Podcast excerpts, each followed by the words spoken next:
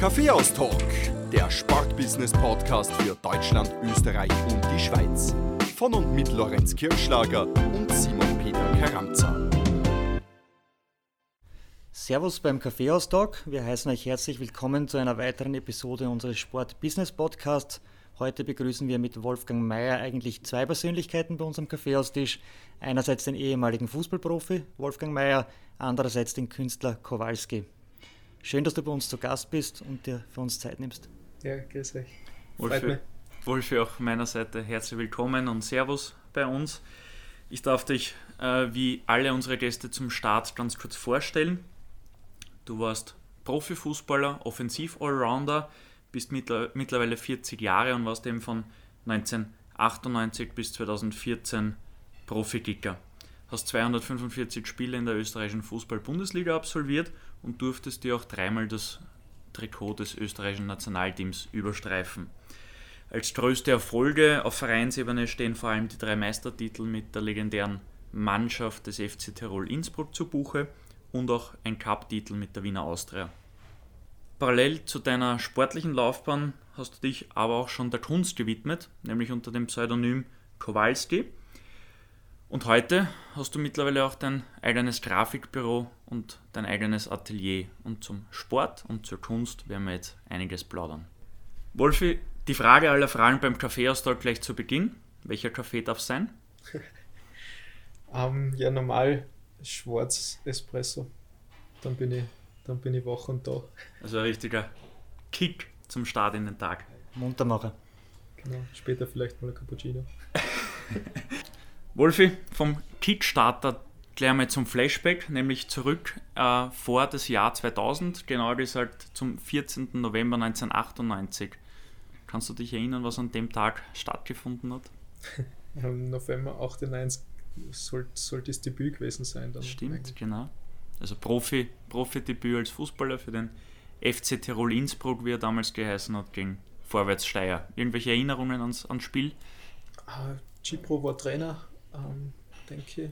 Und bin ja relativ spät, glaube ich, eingewechselt worden und habe äh, also George Tadoro, mit dem ich dann später in Bashing noch gespielt habe, äh, hat mich da äh, hat dann Konter unterbunden und ist dann mit Gelb-Rot, glaube ich, vom Platz geflogen. Also ich, ich habe alles richtig gemacht. okay, alles klar. Der FC Tirol war ja Ende der 90er, Anfang der 2000er Jahre bis zum finanziellen Crash dann 2000 äh, mit drei Meistertiteln in Folge, das Maß aller Dinge in Fußball Österreich. Du bist als sehr junger Spieler zu der Mannschaft gekommen. Wie ist es dir bei dieser ersten Station als Profifußballer ergangen? Ja, Tirol war eine super schöne Zeit. Immer schwierig als junger Spieler, dass man, dass man gewisse Sachen in Relation setzt. Im Nachhinein weiß ich, dass das ähm, was sehr Außergewöhnliches war mit der Mannschaft. Ähm, vorher war für mich das einfach der nächste Schritt. Also ich war, war mit den Nachwuchsmannschaften von Rapid Lienz äh, jedes Jahr Meister. Dann war das äh, mit den Amateuren in, in, Tirol eigentlich haben wir recht erfolgreich gespielt, habe dann mit den Profi trainiert, bin Profi geworden und dann sind wir dreimal Meister geworden. Also für mich war das super gut und hätte so weitergehen können. Ähm, dann haben wir die die Lizenz verloren und das ist alles äh, ein bisschen turbulenter geworden. Aber an sich äh, wahnsinnig schöne Zeit. Super gut, ausverkauft zu 99 Prozent, glaube ich, und, und einfach unglaublich. Also super Mannschaft, kurz Zusammenhalt. Wir haben heute noch Kontakt mit, mit den meisten, also super gut. Du hast das eh schon angesprochen, Ver Lizenzverlust im Jahr 2002 schlittert dann der FC Tirol als amtierender Meister mit kolportierten Schulden in Höhe von 60 Millionen Euro in den Konkurs. Nix im Gegensatz zu Mattersburg. Mattersburg war nie Meister. Für den Crash damals verantwortlich waren äh, die Präsidenten Ottmar Bruckmüller, Martin Kerscher und der Manager Robert Hochstaffel. Wie arg waren die drei eigentlich drauf?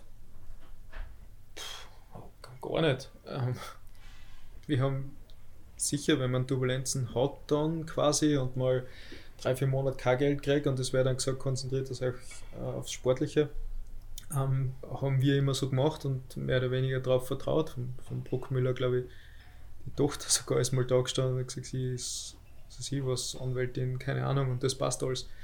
Im Endeffekt haben sie uns verarscht. Also zumindest aus meiner Sicht der Bruckmüller am meisten. Der, der geschaut da sehr gut rausgekommen. Äh, kommen wir kurz auf die Mannschaft zu sprechen. Du hast ja damals mit äh, richtigen Stars zusammengespielt, Tschetschesow, Gilewitz und so weiter und so fort, Markus Anfang. Wer, also hat es Leute gegeben von diesen Stars, äh, mit denen du sehr gut zurechtgekommen bist oder aus, mit denen du dich sehr gut verstanden hast oder auch welche, wo es eher schwieriger war? Auf persönlicher Ebene vor allem. Das gibt es immer.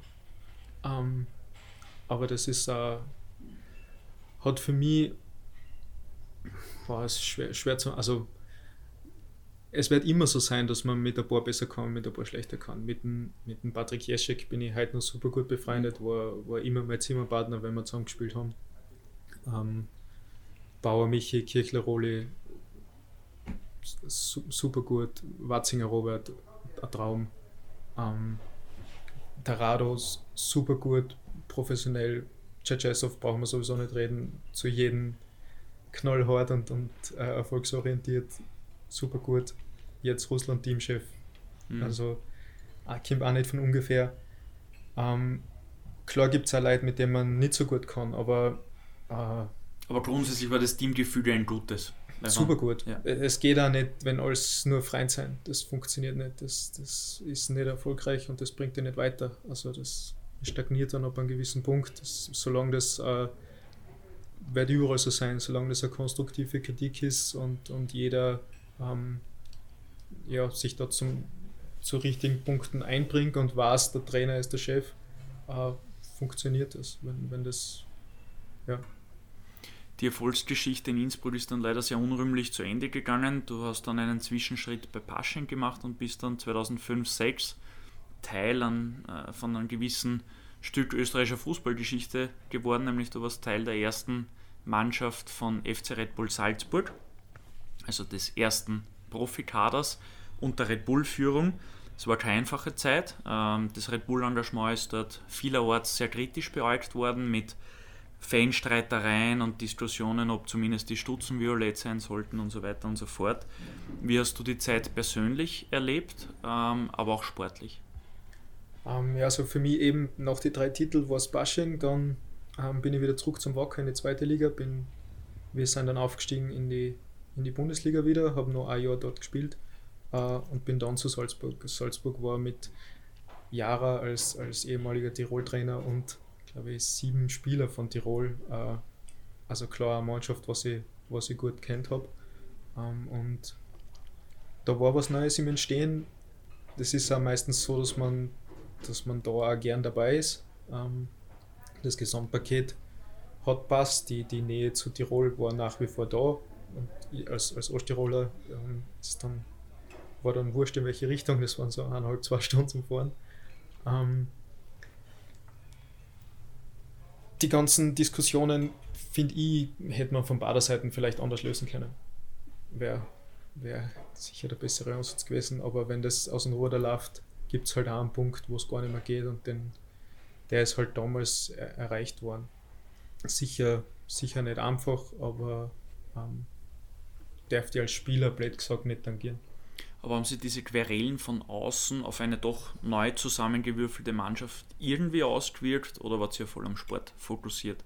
Na, also das waren ja auch, da sind ja Spieler gekommen wie, wie Linke, Zickler, Loquenz, ähm, Manninger, Schopp aus Italien damals, also die, die waren das ja also ganz andere Dimensionen gewohnt. Mhm. insofern, das, das ist wurscht die Sache ist halt einfach, dass man, dass man sich selber finden muss äh, in, in dem Ganzen. Und Red Bull hat am Anfang einfach auch braucht, was Philosophie angeht, was, was äh, ja, Trainer und Co. Also da, die ersten Jahre waren da auch viel Wechsel. Mit, mit Trapattoni dann, mit Stevens und Co. Also das ist ja viel hin und her gegangen und war in der Mannschaft ist das dann auch schwierig. Dann hast du einen Kader, der auf Defensive ausgerichtet ist und der soll auf einmal äh, Offensivfußball spielen. Und das, das ist generell schwierig. Jetzt sieht man, dass es seit 2012, glaube ich, ungefähr ähm, mit Akademie, Background und Co., mit einer Philosophie, mit, mit einer Philosophie, die, die gut ist und die halt auch konsequent verfolgt wird. Ähm, und das funktioniert.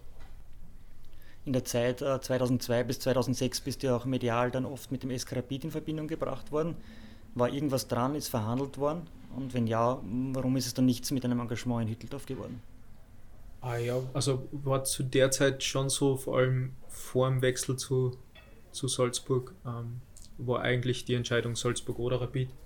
Ähm, für mich war es privat so, dass, dass ähm, eben einerseits wegen die, die ehemaligen Mitspieler und so weiter Salzburg und weil es halt doch mit Bashing, mit meinem Bashing-Wechsel gemerkt, dass halt, wenn man mehr oder weniger halt alleine ist, ist es schon anders, als wenn man halt mehr Leute kennt natürlich in, im, im neuen ähm, Umfeld. Für meine Frau war Salzburg auch die, die einfachere Lösung, weil sie ja eingefleischte Tirolerin ähm, war und, und das halt nicht so weit weg ist. Und finanziell, weil da die meisten Dinge dann oft äh, unterstellt werden, schon schon was genau dasselbe. Äh, Gesamtpaket hat Salzburg mehr passt, weil es einfach mehr bieten können. Du kannst mit, mit ehemaligen Champions League-Sieger ähm, trainieren, tagtäglich. Ähm, du kannst da von denen extrem viel abschauen, lernen. Es ist, es ist einfach ganz andere, ganz andere Möglichkeit. Und Rapid ähm, ist man als junger äh, Österreicher eigentlich, ja, hat die größte Fanbase und ist, ist immer sehr reizvoll. Ähm, aber für mich mit der Punkt, dass ich halt einfach, ich, ich konzentriere mich gern aufs Sportliche. Ähm, oder ich habe gewisse Sachen, die ich halt nicht mag. Und wenn ich bei der Rapid Weihnachtsfeier muss man, sollte man singen. Ähm, und das ist halt so gar nicht meins. Und ich verstehe nicht, warum das mehr oder weniger, warum man da so ein bisschen eingedrängt wird und ich halt auch nichts davon dann äh, eher zu spielen, wenn ich mit einem Trainer Backgammon oder Golf spielen gehe. Und äh, da finde ich, sollte die Leistung am Feld zählen oder beim Training zählen. Und im Nachhinein weiß ich, dass das halt nicht der Fall war. Und insofern bin ich so froh, dass ich da nicht hingegangen bin. Es hat dann auch nichts mit Fans oder Schulschuss zu tun, aber dann einfach so, äh, ja, wie gesagt, wenn man danach vom, also Hickersberger war dann, war dann äh, Trainer und war dann Teamchef hat mir aus jedem Kader ausgestrichen und äh, hat auch nicht öffentlich die Aussage getätigt, er hat nicht die besten. Da muss man dabei. vielleicht nur kurz einhalten, du warst damals im Project, äh, Prospect-Kader des ÖFB. Future Team. Future Team genannt.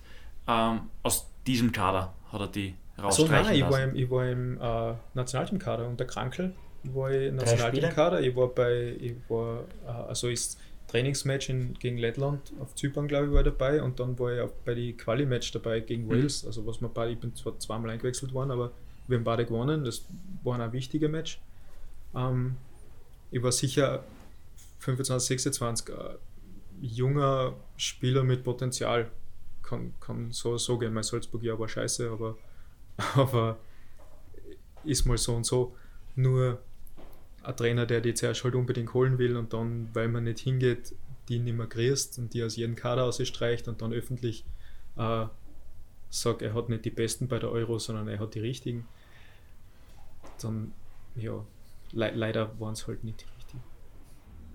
Gut, zum SK Rapid hat es dich ja schlussendlich dann nicht verschlagen, allerdings bist du trotzdem in Wien gelandet, nämlich beim Erzrivalen bei der Wiener Austria und warst mit denen eigentlich sehr erfolgreich. 2006 auch einen Titel errungen, den Cupsieg damals auf der Trainerbank das Duo Frankie Schinkels, Peter Stöger. An sich schon eine kultige Kombination. Gibt es irgendwelche Schmankerl aus dieser Zeit von diesem Trainer-Duo? um, ähm, ja, genug, äh, aber gehört da, gehört da nicht unbedingt her. Es war die, die Nach-Stronach-Zeit, um, ähm, also in dem Jahr vorher sind Meister geworden und, und Stronach hat sich dann aber zurückgezogen. Um, ähm, Rapid war zu dem Zeitpunkt, wo ich gewechselt bin, dann auch gar kein Thema mehr. Genau. Die Austria war, bin mit Ertel Johnny am letzten Spieltag äh, hingewechselt. Die haben ein bisschen Troubles gehabt, eben wegen dem ganzen äh, Stronach-Rückzug. Und mein erstes, ich glaube, mein erstes Spiel war Legia Warschau auswärts und Europacup Quali damals, ich habe es 1-0 gemacht, super wichtig, perfekter Einstand. Ähm, und war dann eigentlich bis auf die Zeit im Europacup äh, ganz okay. Wir sind Meister geworden, aber wir waren, glaube ich, Siebter in der Meisterschaft. Also wir sind als letzter Cupsieger. Über, äh, genau, Cupsieger, Entschuldigung. Ja, wir haben als letzter überwintert, also es war nicht so einfach. Es war in der Mannschaft extrem schwer, weil ein paar haben einen alten Vertrag gehabt, ein paar haben einen neuen Vertrag gehabt. Die Meisterprämien sind zahlt worden, die Mannschaftsprämien sind nicht zahlt worden, weil es war keine Meisterprämie. Stronach hat sich da extrem quergelegt. Als Spieler ist das immer schwierig, wenn man, wenn man neu kommt, hat man damit kein Problem, aber man ist halt, äh, ja, man, man muss das halt ausbauen. Und, und das ist klar, dass man andere Spieler hat, die damals war, glaube ich, Radomski, Wachuschek, äh, Tokic. Ähm, der eine oder andere hat dann halt sicher nicht mit 100% gespielt, weil es ihn halt einfach aufgehört hat. Und das hat ein bisschen braucht, dass dann Tommy Baritz ist als Teammanager dann gekommen und der hat da ein bisschen, ein bisschen Ruhe eingebracht. Okay, ich sehe schon ein Schmankerl von Trainer, du Schinkels, Stöger können wir da nicht entlocken. Wie war sonst mit Ihnen die Zusammenarbeit im Duo? Wie war da die Aufteilung? Um, ich glaube, der Peter hat da sehr viel im, im Hintergrund äh, gemacht und geleitet. Der Frankie Schinkels ja, hat, hat mit uns um Pizzas gespielt. Ah, okay. wie, kann man sich das vor, wie kann man sich das vorstellen, wenn Frankie Schinkels um Pizza spielt? Ja, waren halt meistens kleine Match im, im Training. 2014 hast du dann schlussendlich deine 17 Jahre lange Profikarriere beendet mit sehr vielen Höhen, aber auch verletzungsbedingten Tiefen. Wenn wir uns aber trotzdem aufs Positive fokussieren, gibt es zwei, drei Highlights in deiner Kar Karriere, wo du sagst, das war richtig geil, leibend? Da gibt es viel mehr. Also ähm, jetzt war 20 Jahre Jubiläum vom, vom Florenz-Match auswärts, wo wir mit Tirol, UEFA Cup, AC Florenz mit, ja, keine Ahnung, Weltmeister und, und sonstige Spieler gespicktes Team ähm, ausgeschmissen haben. Auf das wird man, wird man heute noch angeredet und, und super schön, aber genauso äh, der Aufstieg mit Wacker wieder zurück in die Bundesliga. Sensationell. Zu der Zeit habe ich noch gemeint, sie werden nie mehr absteigen. Ähm, alles, mein, mein, nach zwei Kreuzbandriss mein Engagement bei der Vienna mit den ganzen Geschichten vom Freddy Tata als Trainer äh, ein Traum und wir waren sieben Punkte hinten im Jänner, wir haben die aussichtslos eigentlich, wir haben einen Relegationsplatz geschafft und wir haben die Relegation gewonnen. Super gut, also super schöne, schöne Momente. Ähm, ja, da gibt es einige, was Gott sei Dank. Eben, aber halt auch einige, die nicht so schön waren, aber ähm, das gehört dazu und man schätzt dann die anderen halt weit mehr. Insgesamt hast du unter 18 Trainern spielen dürfen, darunter klingen dann bekannte Namen wie Joachim Löw, Kurt Jara, Giovanni Trapattoni, Alfred Tata, Peter Stöger ist auch schon gefallen der Name. Welcher Trainer hat dich als Spieler, aber vor allem auch abseits des Platzes als Persönlichkeit am meisten geprägt? ganz schwer zum Sagen für mich sowas, weil ich ähm, hm, weil ich abseits vom Platz habe ich nicht wirklich viel mit dem Trainer zu tun gehabt. Aber ähm, am meisten denke ich Jahre, weil das zu einer Zeit war, ähm, wo man als junger Spieler halt auch äh, sehr ähm, ja, sehr wissbegierig vielleicht oder, oder, oder ja, viel aufsaug und, und viel versucht mitzunehmen, so viel irgendwie geht. Ich glaube, wenn ich zu der Zeit den Freddy Data gehabt hätte, hätte ich nicht verstanden. Das war dann bei der Vienna leichter. Ja, das war super gut bei der Vienna. Wolfi, neben dem Fußball hast du dich äh, schon immer auch für Kunst interessiert. Bereits im Jahr 2000, während der Hochblüte des FC Tirol, hast du deine erste Ausstellung unter dem Namen Pastellkreiden veranstaltet. Woher kommt dein Kunstinteresse und die Leidenschaft, äh, selbst Kunst zu machen? Die Leidenschaft, selbst Kunst zu machen, ist, ist eigentlich passiert. Also, mein, meine Taufpate hat mir immer zu jedem möglichen Anlass verschiedenste Kunstbücher geschenkt. Ob das dann Schiele, Frida Kahlo, Klimt, Alvin Liens und Co.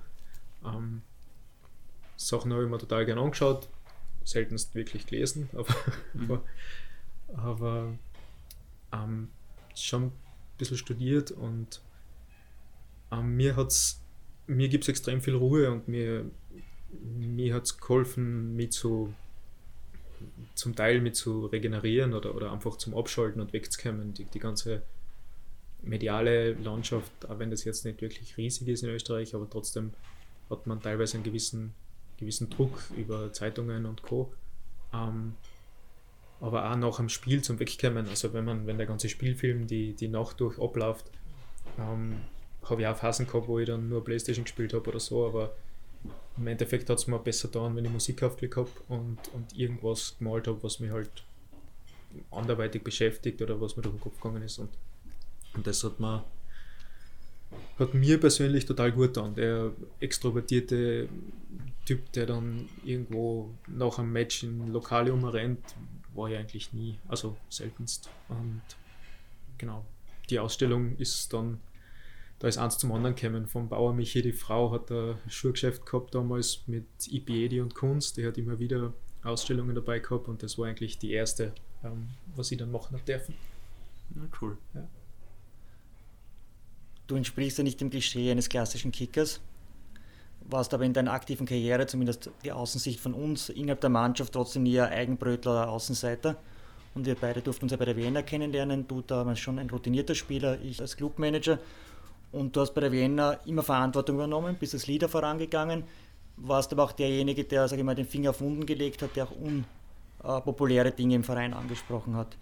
Liegt das alles in deinem Naturell oder bist du auch erst gewachsen mit den Jahren und wie ist es dir mit dieser Art gegangen? ähm, naja, sagen, was ich mir denke, um aus meiner Sicht Sachen besser zu machen, das habe ich immer getan. Das war der Grund, warum ich meistens nach zwei Jahren Verein gewechselt habe. Ähm, weil ich weil ich halt einfach gern, also es, es gibt immer ein übergeordnetes Ziel, wo man als Vereiner hin möchte, wo man als Spieler hin möchte, als Mannschaft. Und ich schaue, wenn ich dort bin, wenn ich mich dazu verpflichte, dass ich dem halt alles unterordne oder dass ich halt aus meiner Sicht äh, meine Meinung dazu kundtue, um das Ganze besser zu machen. Mir ist oft unterstellt worden, dass ich äh, das nur aus Eigeninteresse mache, also das ist oft die erste Reaktion vom Gegenüber, wenn es kritisiert wird. Äh, dem, das war aber nicht so. Also wenn ich der Meinung war, ich, ich, kehre aussehen und der andere soll spielen, damit es besser ist, dann, dann bitte soll das so sein. Ähm, war halt selten der Fall. Äh, bei der bei der Vienna, ah, also ja, schön, wenn du es so gesehen hast. Gab es irgendwo auch Stationen, wo du gesagt hast, okay, da ist meine Kritik, ähm, oder gibt es irgendwelche Gesprächspartner, wo du sagst, da ist Kritik ganz anders aufgenommen worden, die haben sich mit mir auseinandergesetzt, die wollten meine Meinung hören? Ich habe es zweimal überlebt. Einmal in Tirol ganz am Anfang, ähm, beim, beim Sprung vom vom Jungprofi zum Profi quasi.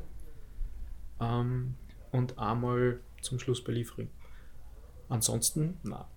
Aber war mir auch klar, also ist, ist jetzt, bin jetzt so, so deppert bin ich dann nicht, auch wenn es Fußballer-Klischee so ist, aber ähm, ich habe schon gewusst, was das heißen kann, quasi. Nur am Ende des Tages am öftesten im Spiegel schaue ich mir an und, und kein anderer. Und von mir muss ich mich rechtfertigen. Und wenn ich damit nicht kann, dann ziehe ich gerne die Konsequenzen. Wobei man muss ja sagen, es waren nicht alle Wechsel, die du dann getätigt hast, nur aufgrund dessen, dass du irgendwo angeeckt bist. Na, alle, alle eh nicht, aber keine Ahnung. Also aus Tirol wäre ich persönlich nicht weggegangen, wenn beim Verein alles passt hätte. Wäre wär ich nie gegangen, nur ähm, an Tiroler Weg zu kommunizieren und dann richtige Back zu schießen, ist einfach, ist einfach für mich ein Wahnsinn. Ein Spieler wie ein Watzinger gleich zu verabschieden wie ein Oseni Zongo, der, der ein halbes Jahr beim Verein war, ähm, ist für mich ein absolutes No-Go. Ähm, und so Sachen im gleichen Atemzug mir erklären dann, äh, na, du bist ja gern bei uns, äh, bitte bleib noch. Das funktioniert halt nicht, weil ich genau weiß, ein halbes Jahr später wärst du austauscht. Äh, also das, das sind Sachen, ja, es ist, es ist halt das Profigeschäft. Es, es wird oft als Spieler unterstellt, du gehst nur wegen Geld, du gehst nur wegen was sie, ich, ich traue mir zu behaupten, dass von zehn Spielern neun nicht wegen Geld wechseln. Fix nicht. Wobei das beim FC Tirol nicht alles im Reimen ist, der Meinung war dann auch die Finanz. ja, was, wieder anders was Thema. nicht der einzige. Uh, Wolfi, wenn man auf deiner Website surft, auf Wolfgang Meier, wohlgemerkt mit AIR.com, dann führst du dort als Interessen unter anderem Kunst, Musik, Film, Bücher, Comics, Volleyball und Snowboarden an. Fußball haben wir nicht gefunden. Ist das Zufall? Naja, es ist ja mein Job gewesen. Also ist ja dann nicht. Man verliert ja als Profi ähm, die, den Zugang. Wenn ich früher als Kind, wenn es geregnet hat, habe ich den Ball genommen, habe Freund angerufen, bin am Sportplatz gefahren und habe gespielt. Wenn am Nachmittag frei war als Profi und du sagst, hey, ich gehe hin, ähm, ich schieße ein bisschen aufs Tor oder ich möchte flanken oder sowas, dann redest mit dem Trainer, dann sagt der Trainer, naja, ich habe am Vormittag gescheit trainiert. Ähm, wenn da aber es okay kriegst, dann sagt der Platzwart, naja, aber auf dem Platz, der braucht gerade Ruhe. Dann sagt der Zeugwart, pff, muss ich das Gewand waschen und da habe ich jetzt nichts da. Und dann muss ich einen zweiten finden, der noch mitgeht. Also das wird als Profi dann schon nicht mehr so einfach, auch wenn es ja oft, oft, wenn man das so meinen kann. Wie siehst du das aus heutiger Sicht? Ist Fußball wieder zur Leidenschaft nach deinem Karriereende geworden? Oder ist es nach wie vor der Ex-Beruf? Um, ähm, es ist mein Ex-Beruf, aber es ist definitiv die um, eine der, der schönsten Sportarten. Also der, der Sport an sich ist, finde ich, ein Traum. Also alles, was er, alles, was er abdeckt. Vom, also eigentlich ein Mannschaftssport, finde ich, ähm, steht weit über Einzelsport. Es ist eine, super Lebensschule. Man, man geht durch, durch alles, äh, dick und Erfolg, Misserfolg und Co. Man kann super gut sein und trotzdem verlieren und umgekehrt. Ähm, es ist super schön. Die, die Maschinerie ist scheiße und entwickelt sich in eine schräge Richtung, aber das tut aktuell viel. 2014 hast du dann deine Fußballkarriere in der zweiten Liga beim FC Liefering beendet. Das erste Mal der Zeitpunkt, wo du nicht an Spiel- und Trainingspläne gebunden bist, das heißt auch frei über deinen Urlaub verfügen konntest. Äh, wohin ging es in den Urlaub? um, ähm, ich war nie so der, der, der, der weit weg geflogen ist oder irgendwo hin hätte müssen, unbedingt mein erster Urlaub. Ähm, war Barcelona mit Freund jeder Nico Ostermann. Ein gemeinsamer Freund aus Wiener Zeiten. Ähm, zu einem Musikfestival Primavera Sound. Äh, mittlerweile jährlicher Fixpunkt bei uns. Äh, eine Woche dort. Barcelona ist einfach Multikulti-Stadt, was alles, alles bietet. Von Kunst und Kultur, Strand und Co. Festival? Zelteln oder Hotel? Nein, nein, nein. Ähm, am Anfang Airbnb, mittlerweile ist Airbnb einerseits so strikt verfolgt dort und andererseits gleich teuer wie ein Hotel. Zelteln war ich nie. Ich, ich gehe nicht, geh nicht wegen einer Sauferei, wegen Festival, sondern wegen der Musik. Welchen Einfluss nimmt die Musik in deinem Leben? Ah, schon viel. Auch, in, der, in der Kunst dann viel. Also ich habe Leute, die mich faszinieren, ähm, wie Prince oder David Bowie oder so, die, die einfach auch extrem vielseitig und vielfältig sind.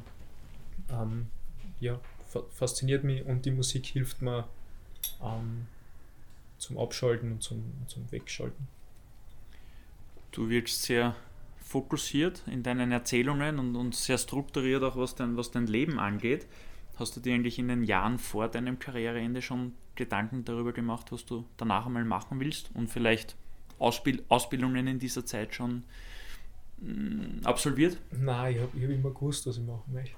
Also ich, ich wollte eigentlich mit, mit 16 ähm, war für mich klar, ich gehe Richtung ähm, Mediendesign, Interieurdesign, Kunst, sowas in, in die Dinge, also schon ähm, kreativ und freischaffend, mehr oder weniger. Ähm, Wäre eigentlich als Osttiroler äh, Graz gewesen, die erste Destination, dann ist das mit dem Fußball passiert, Gott sei Dank. Super schön und ich bin, bin super dankbar dafür. Ähm, in Innsbruck war es aber nicht möglich, außer Architektur irgendwas anderes Kreatives zu studieren. Ähm, Architektur ist dann doch, äh, glaube ich, elf Semester Studium, was es halt auch nicht geworden ist. Ähm, neben Fußball dann auch sowieso nicht möglich. Ähm, genau. Insofern habe ich nach meiner Karriere die Lehre gemacht als Grafiker und habe das dann gemacht. Du hast ja mittlerweile dein eigenes Grafikbüro für Grafik und Webdesign. Wie kann man sich das vorstellen, beziehungsweise wie sehr lastet dich der Beruf aus? Vielleicht, äh, vielleicht kriegen wir eine Prozentzahl von dir Auslastung, Beruf als Grafiker und als Künstler. Ähm, für mich war es so, dass, dass mir klar nach der Karriere, also ich brauche einen Job, blöd gesagt, also weil Fußballer, Arbeitsmarkt ist nicht vermittelbar und, und so weiter. Ähm, Trainer auch nicht, die Trainerausbildung habe ich ja gemacht. Äh, und habe dann die Lehre gemacht eben als Grafiker, habe danach, äh, habe mich danach eigentlich gleich selbstständig gemacht, aber das war ein glücklicher Zufall, dass ich von meinem Praktikumsplatz an, an großen Kunden übernehmen habe können.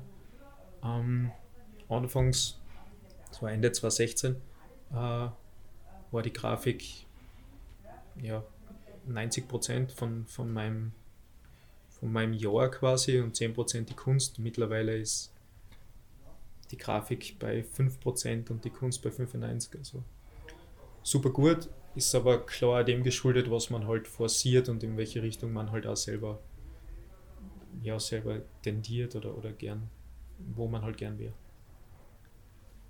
Neben der Grafik bist du auch in der Kunst durchgestartet. Du arbeitest hier unter deinem Pseudonym Kowalski. Den Namen Kowalski hast du, so sagen es zumindest unsere Recherchen, seit der Matura-Reise. Was ist da genau die Geschichte dahinter? Ja, die weiß ich selber nicht mehr. ähm, ich bin ja mit meiner alten Klasse, mit meiner Osttiroler Klasse äh, auf Matura-Reise gefahren und nicht mit der Innsbrucker, wo ich die Matura gemacht habe. Ähm, aber wir, wir, haben immer, wir haben uns Briefe hin und her geschrieben, also die ganze Klasse mir, ich dann wieder retour. Ähm, Eine Zeit, wo man noch Briefe geschrieben hat. Genau, da hat es also das war 96, ja, 97. E-Mails schon langsam aufkommen, aber waren noch nicht uh, State of the Art. Genau. Und, und Handy war fettes blaues Alcatel Wertkarten-Handy, also auch nicht möglich, irgendein WhatsApp hat es nicht gegeben und so weiter. Aber äh, mit denen war ich immer Durchreise und das ist mir irgendwie so geblieben. Kowalski war, keine Ahnung, der andere war Contact oder Chief oder ich weiß nicht, warum es bei mir Kowalski war. Und hat sich dann so gehalten, dass ich, wenn ich wo reserviert habe und anonym reservieren wollte, habe ich mit der Kowalski reserviert. Und mit der Zeit ist das recht lustig geworden, weil in Filme Fluchtpunkt San Francisco, Barry Newman ist Kowalski. Ähm, Endstation Sehnsucht, Marlon Brando, Kowalski. Gravity, George Clooney, Kowalski. Madagaskar, Bingo in Kowalski. Genau, war dann erst später. das, der war wegen genau, dir. Der war dann wegen mir. Ähm, so Sachen, also ganz, ganz lustig. Und ich, ich habe jetzt ab und zu Leute immer schreiben aus Polen und sagen, hey, woher?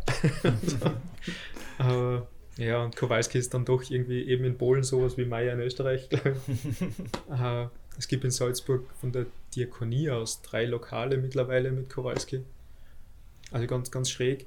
Und es gibt Brillen, Schuhe, äh, Taschen, glaube ich, es gibt alles Mögliche. Und äh, es gibt einen Club in Stuttgart, der, der Kowalski heißt. Also das ist recht spannend und ich habe aber eigentlich nichts gefunden, was einen negativen Aspekt hat. Und jedem kommt es irgendwie geläufig vor und insofern in meiner Kunst wollte ich äh, einen unvoreingenommenen Blick drauf haben für den ersten, der, der halt kommt und, und sich das anschaut. Da hat das ganz gut passt. Jetzt haben wir schon sehr, sehr viel darüber gesprochen, dass du Kunst machst.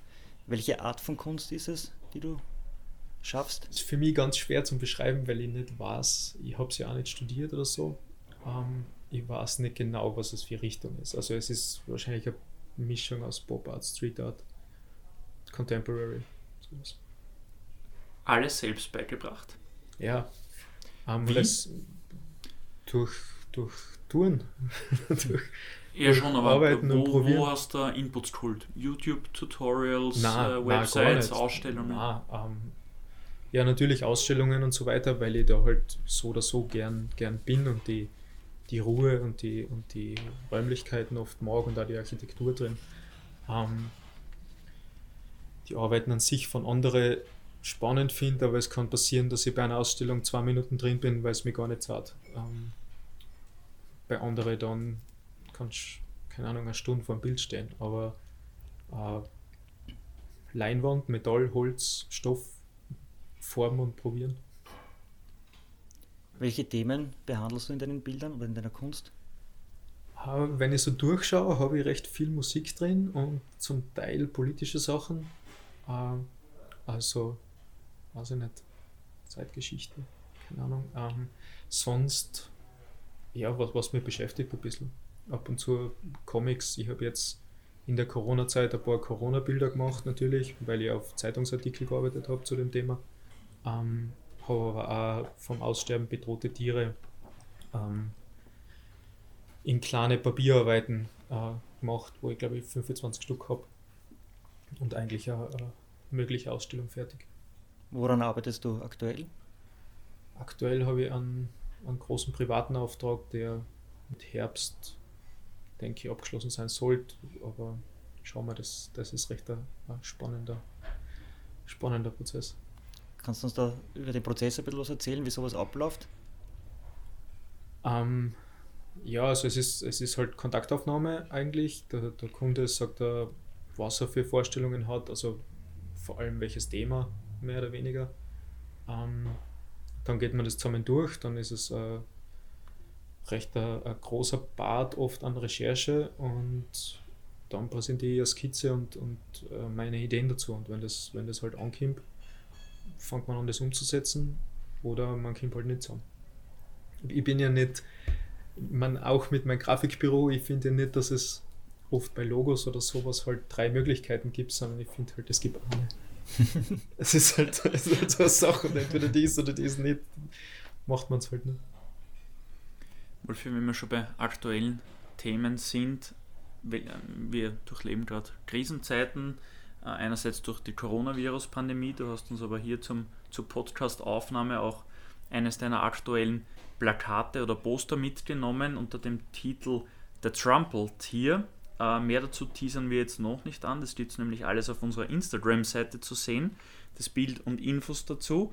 Krisenzeiten. Kunst dient in Krisenzeiten oft auch als Anhaltspunkt für Menschen, um wieder Sicherheit zu spüren. Wie siehst du das Thema Kunst in der Krise? Ja, ich finde, dass Kunst absolut notwendig ist. Und egal, wo man hinschaut, ähm, unsere Gesellschaft konsumiert ja Kunst tagtäglich. Wurscht, was das dann auch ist im Endeffekt. Und das ist halt, es muss ja nicht immer Performance-Kunst sein oder sowas, wo man dann explizit hingeht, aber es ist genauso äh, Vorstuhlmusik hat sich einer Gedanken gemacht und, und, und die bespielt. Und ähm, wenn die richtig eingesetzt ist, ähm, holt es uns im Alltag ab. Und das ist, finde ich, halt einfach extrem wichtig, dass man da auch drauf schaut. Sicher gibt es in der Kunst genauso ähm, ja, die, die Schmarotzer, die, die mitfahren, das, aber die gibt es halt überall. Und es gibt aber auch welche, die extrem notwendig sein und, und, und richtig gut sein. Und insofern äh, finde ich, find ich super, dass, dass es halt genug Kunst gibt, dass auch Österreich super gute Künstler hat und, und dass man da schon äh, ein bisschen drauf schaut. Auffallend ist auch, dass deine Kunst in der Öffentlichkeitswahrnehmung immer wieder mit Sport in Verbindung gebracht wird. Äh, spontan fällt mir da ein, dass du bei der Geburtstagsfeier von Neymar gezeichnet hast. Du warst bei der E-Bundesliga äh, mit deinem Bild äh, bei Sky Sport Austria vertreten. Ist es dir grundsätzlich wichtig, Kontakt zum Sport zu halten, um vielleicht auch dann etwas populärer und bekannter in der, in der Kunst- und Sportszene zu werden? Boah, das ist, ähm, ich glaube, da kommt eins zum anderen. Also zum, zum einen ist mein Netzwerk einfach von früher der Sport ähm, und zum, zum anderen taugt es mir ja auch und, macht mir Spaß und, und wenn man dann mit Leuten von früher Kontakt hat und, und da eine gemeinsame Idee aufkommt, man könnte was machen, dann betrifft es halt den Bereich.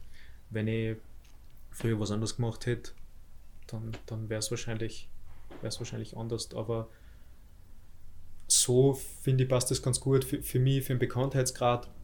Ja, hilft es da.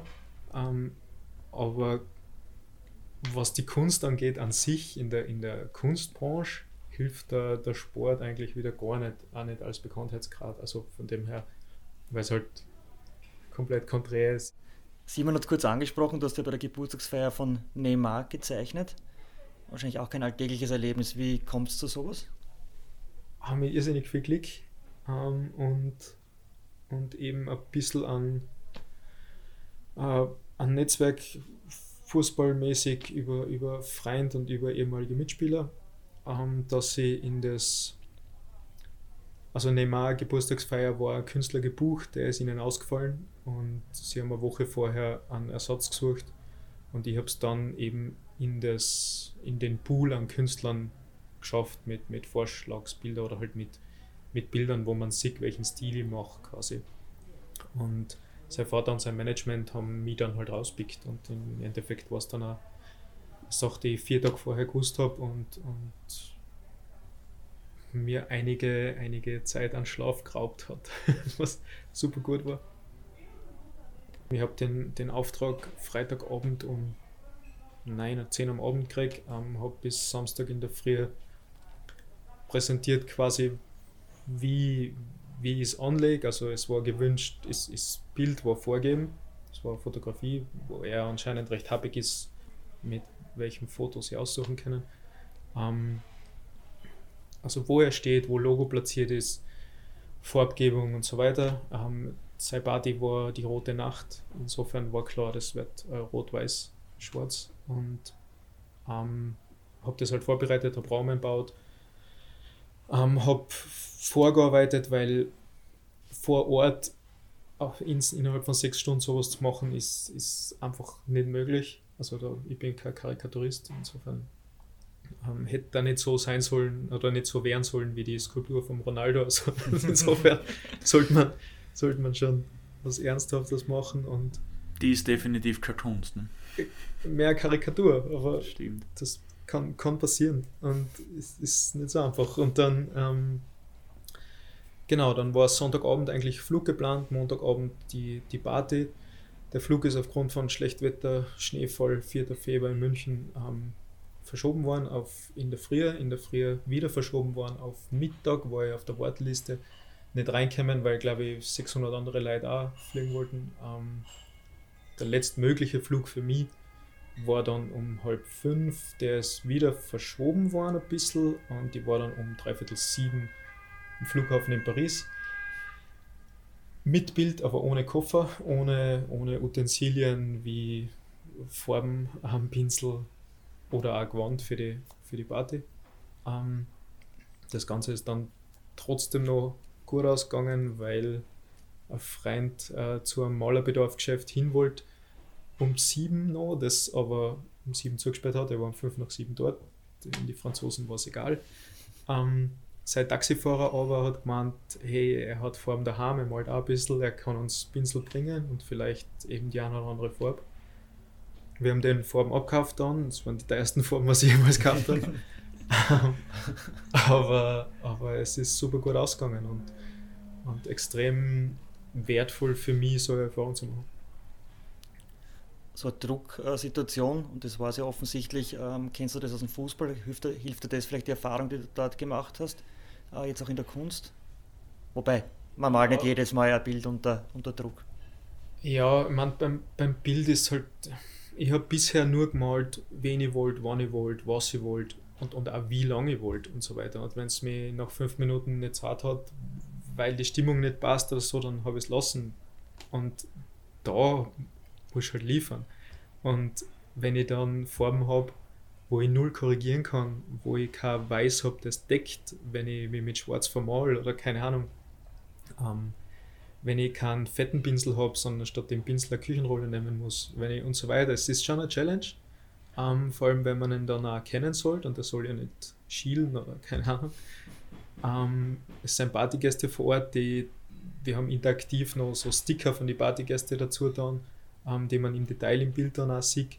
Äh, und also es war schon immer was los und, und wenn du dann beim Auge oder beim, beim Mund bist am Malen und die kommen dann und sagen, wer kann ein Put Sticker, dann, dann ist das sicher eine Ableckung, was nicht immer hilfreich ist. Und, aber eben eine gute Erfahrung. Und, und ähm, ich bin generell der Meinung, dass Jammern halt nicht hilft. Gell? Also man, man sollte dann halt einfach machen und man sollte äh, sehr best versuchen und das ist Gott sei Dank voll gut ausgegangen. Und im Fußball ähm, war ich immer der an Elfer in der 10. Minute, wollte ich nie schießen. An in der 91. voll gern. Voll gern. Den will der Tormann viel eher halten. Da springt er dann früher. Mit dem Fußballbusiness äh, direkt hast du ja heute nur mehr sehr wenig zu tun. War das äh, nach deiner aktiven Karriere nie eine Überlegung, dort zu bleiben, äh, was du dein ganzes Leben gemacht hast, wo du dich eigentlich auch auskennst? Ähm, na, also, jein. Ähm, wenn, wenn das Paket oder der Arbeitsplatz oder, oder die Möglichkeiten passen würden, ja, überhaupt kein Thema, voll gern, weil es mich ja eh interessiert und weil ich es gern mache. Aber das ist halt in Österreich. Österreich ist dann immer so salopp gesagt, aber das ist halt generell ähm, selten der Fall.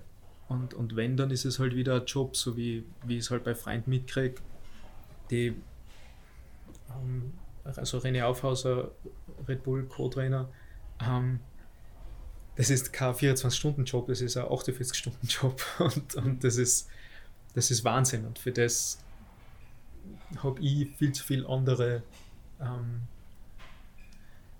also tue ich lieber andere Sachen. Ich, ich gehe dann gern auf ein Konzert, wenn es ein schönes Konzert gibt. Das kann der René gar nicht, weil er keine Zeit hat und weil er nicht da ist, weil er keine Ahnung wohin fahren muss, irgendwas anschauen oder irgendein Videostudio machen muss oder irgendwas zusammenschneiden muss für den und den Spieler oder sich da oder da was überlegen muss. Sonst was. Also es ist der Erfolg, was die dann haben, kommt halt auch nicht von ungefähr. Um, ähm, und wenn, dann muss man es gescheit machen. Und das ist halt bei mir was, wo ich meine Interessen anders gelagert habe. Und insofern passt das gut, wie es ist. Gab es seit deinem Karriereende 2014 Angebote aus dem Sportbusiness, beispielsweise als Manager oder Trainer? Na. Also, na, äh, konkrete Angebote, na. Dass da jemand auf der Straße sagt, okay, cool, Kim, trainier uns, ja. Aber, aber das war, äh, na. Mhm. Und, und ist auch was, was für mich mittlerweile ganz, ganz schwer ist. Also, das, was ich mir am ehesten vorstellen kann, was, was ich glaube, was halt für alle am meisten Sinn macht, ist, dass man, dass man beim Management äh, involviert ist, wo man Spieler, wo man Spieler betreut und begleitet. Aber jetzt auch nichts, wo ich, wo ich, keine Ahnung, einen Zwölfjährigen auf dem Trainingsplatz anquatschen muss, dass er zu der Firma kommt. Also das, da bin ich der Falsche, aber, aber an sich, um keine Ahnung, Erfahrungen zu teilen und, und, und äh, ja, sich zu reflektieren oder sowas vielleicht, ähm, sowas sicher, ja. Erfahrungen teilen ist eigentlich der perfekte Übergang für die nächste Frage. Ähm, Im Sportbusiness, auch im, im Fußballbusiness sind in den letzten Jahren sehr viele teils neue Jobs entstanden. Beispielsweise äh, Steffen Hofmann hat den Talentemanager salonfähig gemacht in Österreich. Würde dich das interessieren, wirklich mit Kids und, und Jugendlichen zu arbeiten, um eben Erfahrungen zu teilen? Ähm, ja, ich finde, sowas macht sicher Sinn. Also ich, ich für mich habe ja gelernt, ähm, oder ich, ich, war da eigentlich immer recht, recht gefestigt, vielleicht durch meine Eltern oder sowas auch. Äh, es ist ja, man soll checken, dass man, dass man gut ist, wie man ist. Also es ist nicht, ob man jetzt ein Tor mehr oder weniger schießt oder, oder keine Ahnung, einen Titel mehr oder weniger hat. Das macht dann nicht so ein besser oder schlechter Mensch. Also, und das ist halt oft so der Fall, dass mit den ganzen Schulterklopfer oder sowas, dann ist man Meister und dann meint man, jetzt ist man was Besseres. Ist man genauso wenig, als wenn man den Titel nicht holt. Ähm, weil es halt auf andere Sachen drauf ankommt, wie, keine Ahnung, Höflichkeit, Ehrlichkeit und Co. Aber, aber ein bisschen normal einfach. Hast du mit ehemaligen Mitspielern, Wegbegleitern aus dem Sportbusiness noch Kontakt, beziehungsweise tauschst du dich äh, mit ihnen dann äh, über aktuelle Entwicklungen im Sportbusiness aus? Ja, immer wieder. Das macht Spaß, weil ich, weil ich einfach einerseits außenstehend bin, andererseits schon ein bisschen eine Background-Informationen habe, ähm, aber das halt auch sehr, sehr gelassen betrachten und beurteilen kann und eigentlich kann bin mit nichts irgendwie involviert und, und äh, Toto spiele ich auch nicht. Wolf, wir befinden uns am Beginn der Zielgerade unserer Episode, unserer gemeinsamen. und da wollen wir immer einen Blick in die Glaskugel werfen ähm, und Entwicklungen, Trends und Tipps aus deiner Sicht erfragen. Was muss ein moderner Fußballer, abgesehen von seinen Fähigkeiten am Platz, künftig menschlich mitbringen? Weil wir haben das als sehr nachdenklichen und trotzdem positiv, positiven Menschen jetzt kennengelernt. Ist es überhaupt noch zeitgemäß zu sagen, ich konzentriere mich nur aufs Ticken, der Rest ist mir wurscht? Oder macht es durchaus Sinn, private Interessen, Vorlieben, Fähigkeiten stärker auch in den Beruf des Fußballers einfließen zu lassen, wie du zum Beispiel die Kunst als Ausgleich gesehen hast?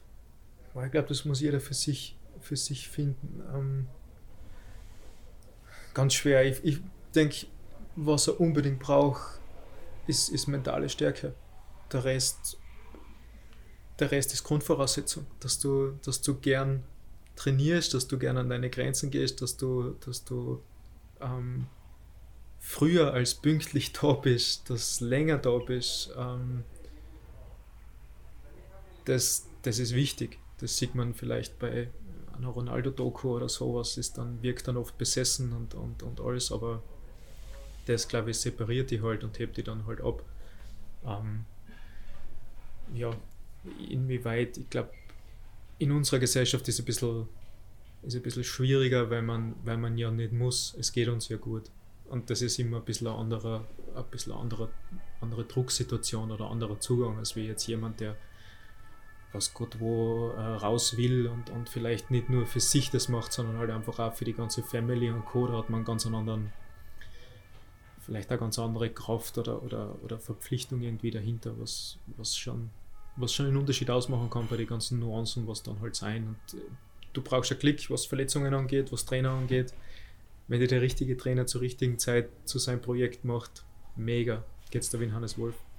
Wenn, es der falsche ist, bist weg. Für unsere Hörer, welche Tipps hast du für sie bereit, damit sie ihre beruflichen Träume, egal ob im Sportbusiness oder abseits davon, verwirklichen können? Um, ähm, das tun, was man, was man im Gefühl hat. Uh, jeder Job hat seine, hat seine Sachen, die, die nicht gut sein und wo man, wo man, weiß ich nicht, täglich oder oder weniger oft damit kämpft, aber es ist nicht alles, alles immer super gut. Aber es ist halt für das, was man selber machen will und, und was man halt in sich hat, super wertvoll, das umzusetzen und das auch zu machen. Und wenn man, wenn man weiß, was man will, ähm, ist es definitiv wert. Und da finde ich, braucht man keine Angst haben. Also die, ich kenne keinen, der, wenn er das macht, was er machen möchte und das er wirklich verfolgt, dass es nicht gut geht. Und es ist nicht immer, gut heißt nicht immer viel Geld oder, oder was weiß ich, aber, halt, aber genug und, und ausreichend. Und insofern glaube ich, ich habe ich hab einen netten Spruch mal gelesen vom äh, John Lennon anscheinend. Man weiß heutzutage mhm. nicht, ob das stimmt oder nicht, aber wo, wo die Lehrerin dann fragt, was du werden? Und er sagt, so glücklich sie sagt, du hast die Frage nicht verstanden. Er sagt, nein, sie haben nicht verstanden, worum es geht. Und das, und das ist halt, ja, trifft es, finde ich. Von den Tipps, die du unseren Hörern mitgibst, äh, zurück zu Tippgebern in deinem Leben. Welche Personen haben dich in deiner bisherigen Karriere besonders beeinflusst oder geprägt, um es positiver zu formulieren? Ähm, ja, ganz klar meine Eltern. Einfach die, die die da viel äh, ja, einfach vorgelebt haben auch oder, und, und, halt super gut sein, wie sie sein. Ähm, sonst ja, jede, jede positive und negative Erfahrung, was man, was man halt so macht. Und ich glaube, ich habe im Fußball ähm, alles miterlebt, was man irgendwie, also jetzt Champions League Sieg und sowas nicht, aber, aber, aber die, keine Ahnung, ich habe ich hab Mitspieler wegen Krankheiten verloren, ich habe Mitspieler verloren, die dem selber ein Ende gesetzt haben. Ähm, wir sind, Vereine sind pleite gegangen. Wir haben, keine Ahnung, bei der Vienna Doracek war ich vor Gericht. Äh, ich mit der VDF meine Querelen gehabt. Ich habe alles Mögliche. Ähm, die, die Titel und Co., die privaten Erfolge, alles ähm, für mich privat. Meine Frau hat mir sicher wir waren 14 Jahre beieinander, sicher abprägt und alles, alles gut, wie, es ist. Also ich bin so wie ich bin zufrieden mit mir und, und sicher, ja, ähm, wie soll ich sagen, immer am, am Arbeiten, Denken, Weiterentwickeln, aber, aber halt äh, an sich voll zufrieden, wie es ist. Und, und das ist ganz gut. Du hast eh gerade gesagt, du bist äh, mit dem, wie es ist, zufrieden, auch wie alles gekommen ist und wie alles gelaufen ist. Trotzdem die Frage, weil ja zum langfristigen Erfolg äh, das Wegstecken von Rückschlägen und das Lernen aus Fehlern dazugehört. Welche Entscheidungen würdest du heute nicht mehr so treffen? Ähm, rein, also rein beruflich. Äh, also zum einen finde ich, liegen bleiben ist nie eine Option. Das, Am Feld oder bringt, im Leben? Generell, das bringt dich nicht weiter. Und, und ähm, Bist du irgendwann einmal liegen geblieben? Nein. Nein. Ähm, werde ich auch nicht. Und, also ganz zum Schluss. Aber ähm, sonst beruflich, beruflich zu meiner Zeit, 96, wäre es ratsam gewesen, in ein Management prozentuell mit einzusteigen und nicht sich managen zu lassen, sondern zu sagen, okay, ich bin halt dann Teil davon. Das hätte voll Sinn gemacht. Firmenbeteiligung. Ja, bei mir wäre es Stars Friends gewesen, wenn man am Anfang sagt, okay, die gibt es seit einem Jahr, ich bin halt dann bei dir als Spieler dabei, ähm, ist wurscht, stiller Teilhaber, scheißegal, aber mit 16, 17 habe ich nicht so weit gedacht, da hat mir Tirol noch mit dem Vertrag verarscht. Und ähm, sonst im Nachhinein mein Vertrag bei Salzburg hätte ich anders aufgelöst, also anders, anders gelöst. Ich habe 2 plus 2 gehabt, ich hätte fix vier Jahre machen sollen, aber die Fußballzeit oder die ganze Transferzeit war damals andere. Da war wieder gut, wenn man, wenn man einen Kahnvertrag hat und da war die Euro vor der Tür mittlerweile ist gut, wenn man einen Vertrag hat und so weiter. Also ja, immer nach bestem Wissen und Gewissen entschieden und das insofern ist, wie es ist, im Nachhinein, ja, hilft es nicht. Gibt es Entscheidungen, auf die du besonders stolz bist? Ähm, na, also besonders stolz. Na, wisst ihr jetzt, kann man so nicht. Na, ich bin froh, dass dass man aktuell so geht, wie es mir geht. Voll im Reinen, sozusagen, ja. mit allen ja. positiven ja, und negativen es, es hat jeder seine, seine Kämpfe, aber, aber im Grunde ähm, ja, jammern auf sehr hohem Niveau, wenn es war.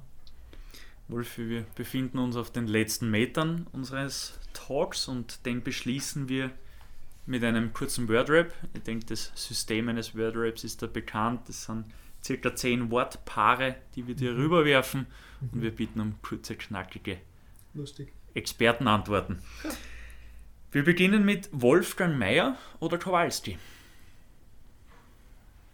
Hm. Kowalski hm, in dem Wolf. FC Tirol oder Wacker Innsbruck? Fies. Uh, für mich ist Tirol 1 ich hoffe, es wird es irgendwann mal. Ja. Giovanni allein ist keiner durchgekommen, der Hofer allein war auch nichts.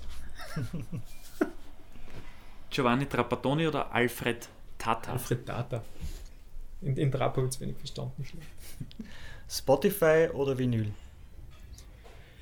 Ah, sowohl als auch. Ähm, Vinyl in der Früh, Spotify zum Malen, weil ich nicht alle 20 Minuten hin muss, die Platten dran.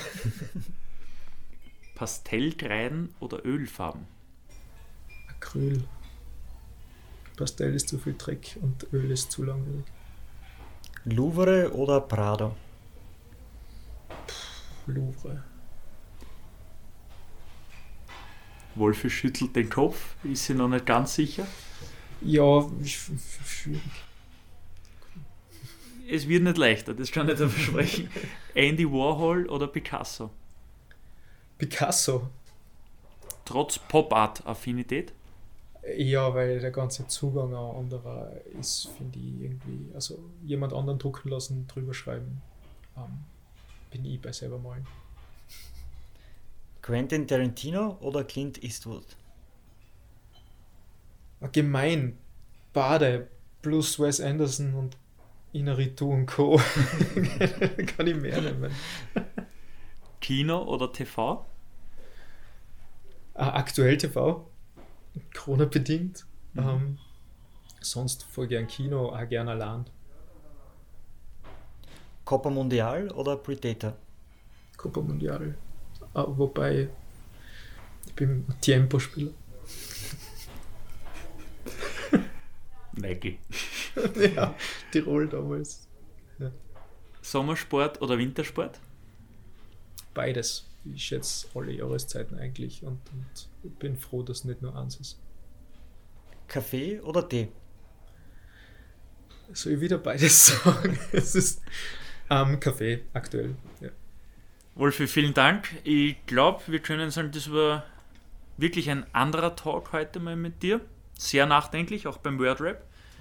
Sehr cool, anders, aber leiwand. Vielen Dank für deine Zeit und ja, vielleicht hören und sehen wir uns schon bald wieder. Voll gern, wenn es mal ist. Dankeschön. Schön, dass du bei uns warst. Merk freit, danke.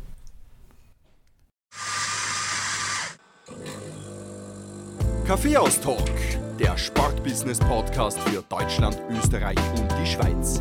Von und mit Lorenz Kirschlager und Simon Peter Karamza.